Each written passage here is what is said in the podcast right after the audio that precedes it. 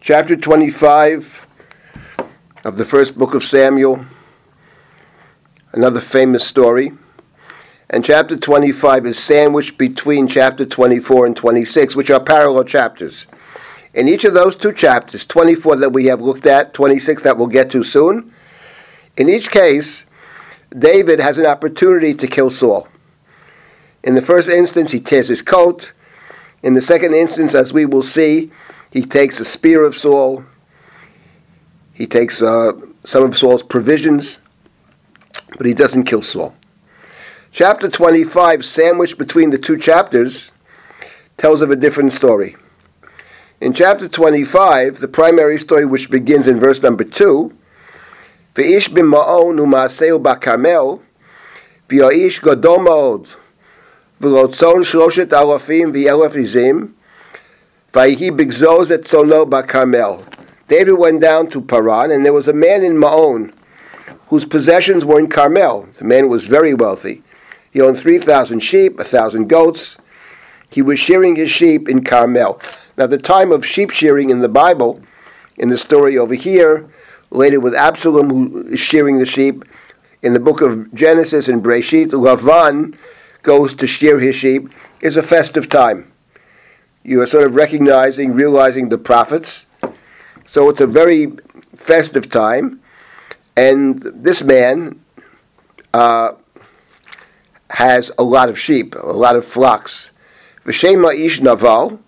The man's name is Naval. V'shem ishto Avigail and the woman's name is Avigail. For Isha Tovatsecho Vifatoa. The woman is very intelligent and beautiful. For Ish Kosher, for Rab Malalim, called be. The man was a hard man, a difficult man, who did evil. He was a Kalbi, which probably means he was from the Kalev, a descendant of Kalev. Kalev is, what, is a very important person from the tribe of Judah. David descends from the tribe of Judah as well, not from Kalev. Perhaps the book hints here at a tension between the descendants of Kalev and David, who is, we know from other books, a descendant of Peretz. But that's a side point in the story. There's certainly a possibility that that's a factor in the story.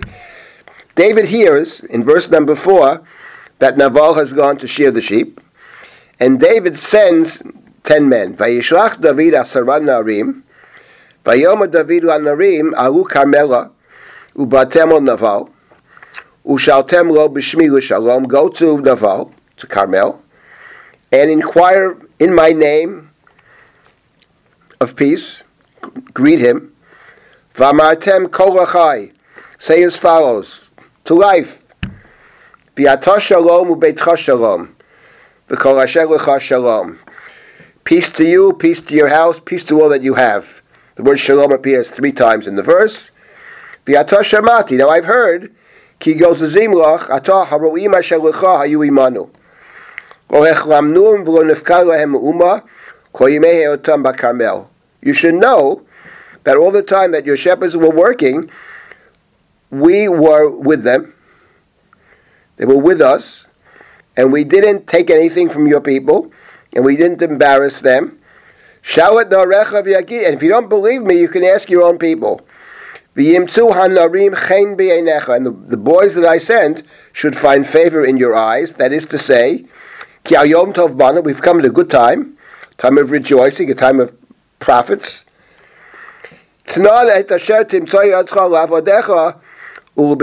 David. Please give something to your servants and to your son David. He calls himself a son. It's a message of peace. What is the message? We have been protecting you all along. And if you don't believe me, you can ask your own people. So we feel we deserve this time of end of year profits. Give what you can to the people that have been protecting you. That's the request. It's very lovely. David gives them a script, and that's the story. They come to Naval who's a difficult person, bad guy. That's how he's described. And Naval says in verse number 10, I never heard of David. Me David, Ume ben Yishai. Who's this David, son of Jesse? Son of X is typically pejorative in the book of Samuel.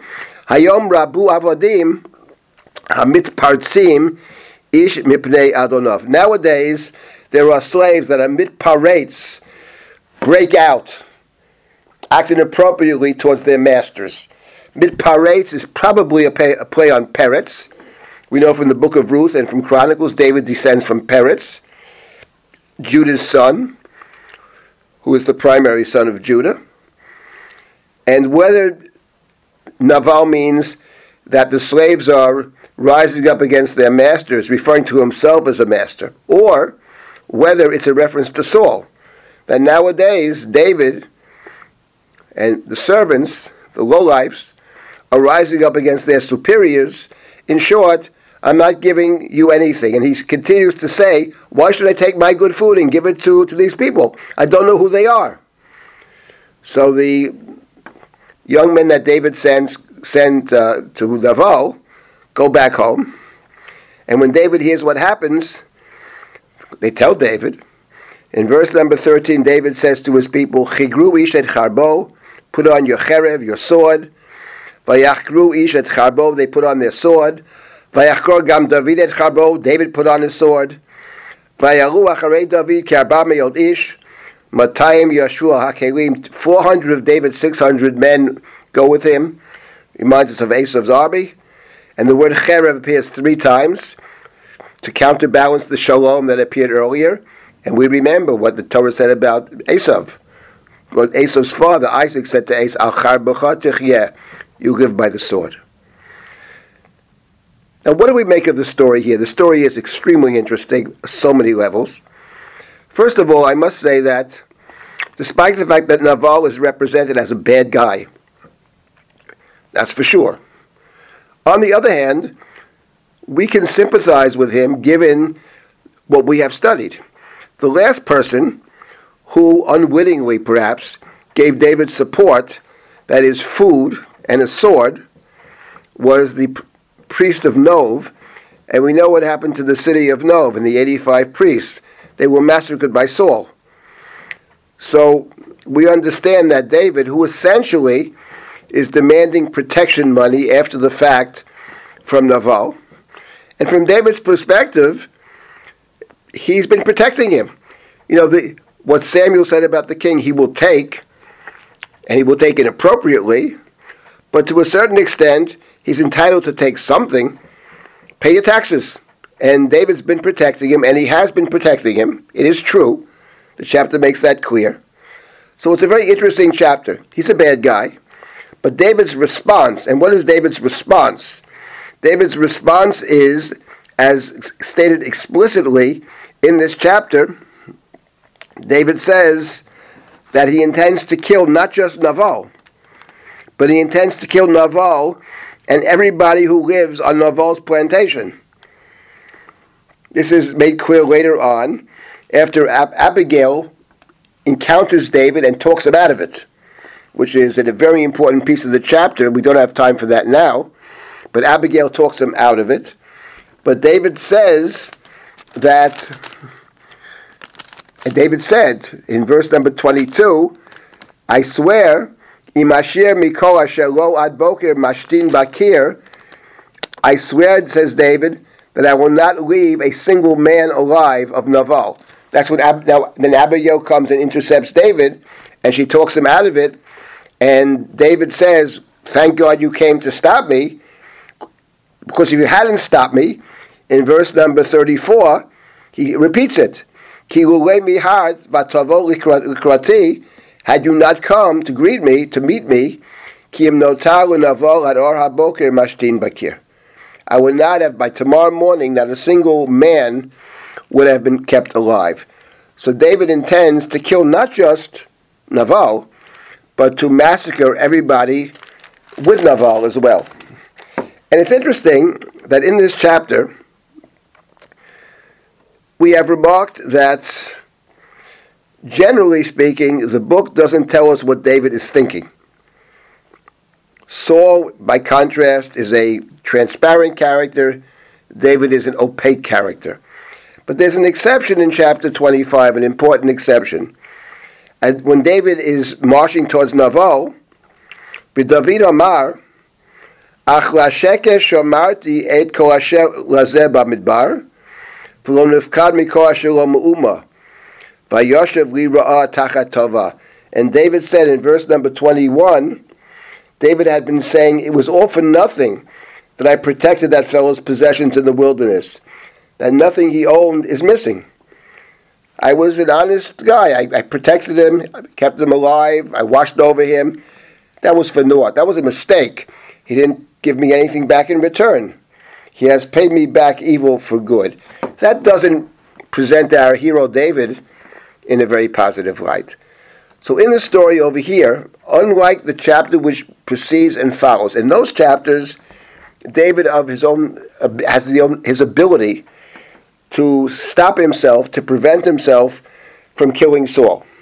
Both in 24 and 26 we will look at. But in chapter 25, David by himself, left to his own devices, plans to kill not just Nabal, but everybody associated with Nabal.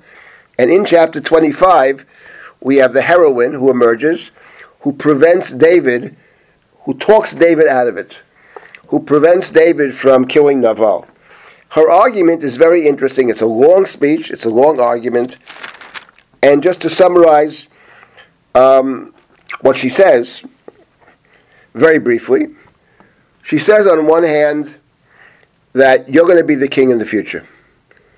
Do not, do not stain your reputation. This won't look good on your resume, she says, if you kill Naval. Secondly, you can't take this matter into your own hands. You have to wait for God to give you the green light, for God to make you king. At the same time, she brings David provisions. And what she says to David is, essentially by giving him provisions, what she's saying is, I'm with you. And then she says about herself in this chapter, and I apologize for not coming earlier. You should have come to me, is what she's really saying. In other words, she's saying something else, which is, you asked the wrong person. The person who can help you is myself. So, in a sense, I'm guilty, I'm responsible translates into I'm guilty, I'm responsible. I also have the ability to help you. Don't forget that. And with it, and when this is all over, remember me. Naval conveniently dies a few days later, and that's another story. And as soon as Naval dies, David sends a delegation to pick up Abigail as a wife. She's already packed her bags. So the story has many interesting features over here. On one hand, once again, David has restrained himself or been restrained. He has the ability to listen to Abigail, to his credit. On the other hand, we have a perfect example of the way in which the book of Samuel presents a story in an exceedingly nuanced way. There are all kinds of interesting elements. It's never black and white, it's all gray. There are many sides to the story. There's the bad guy Naval, but it's much more complicated.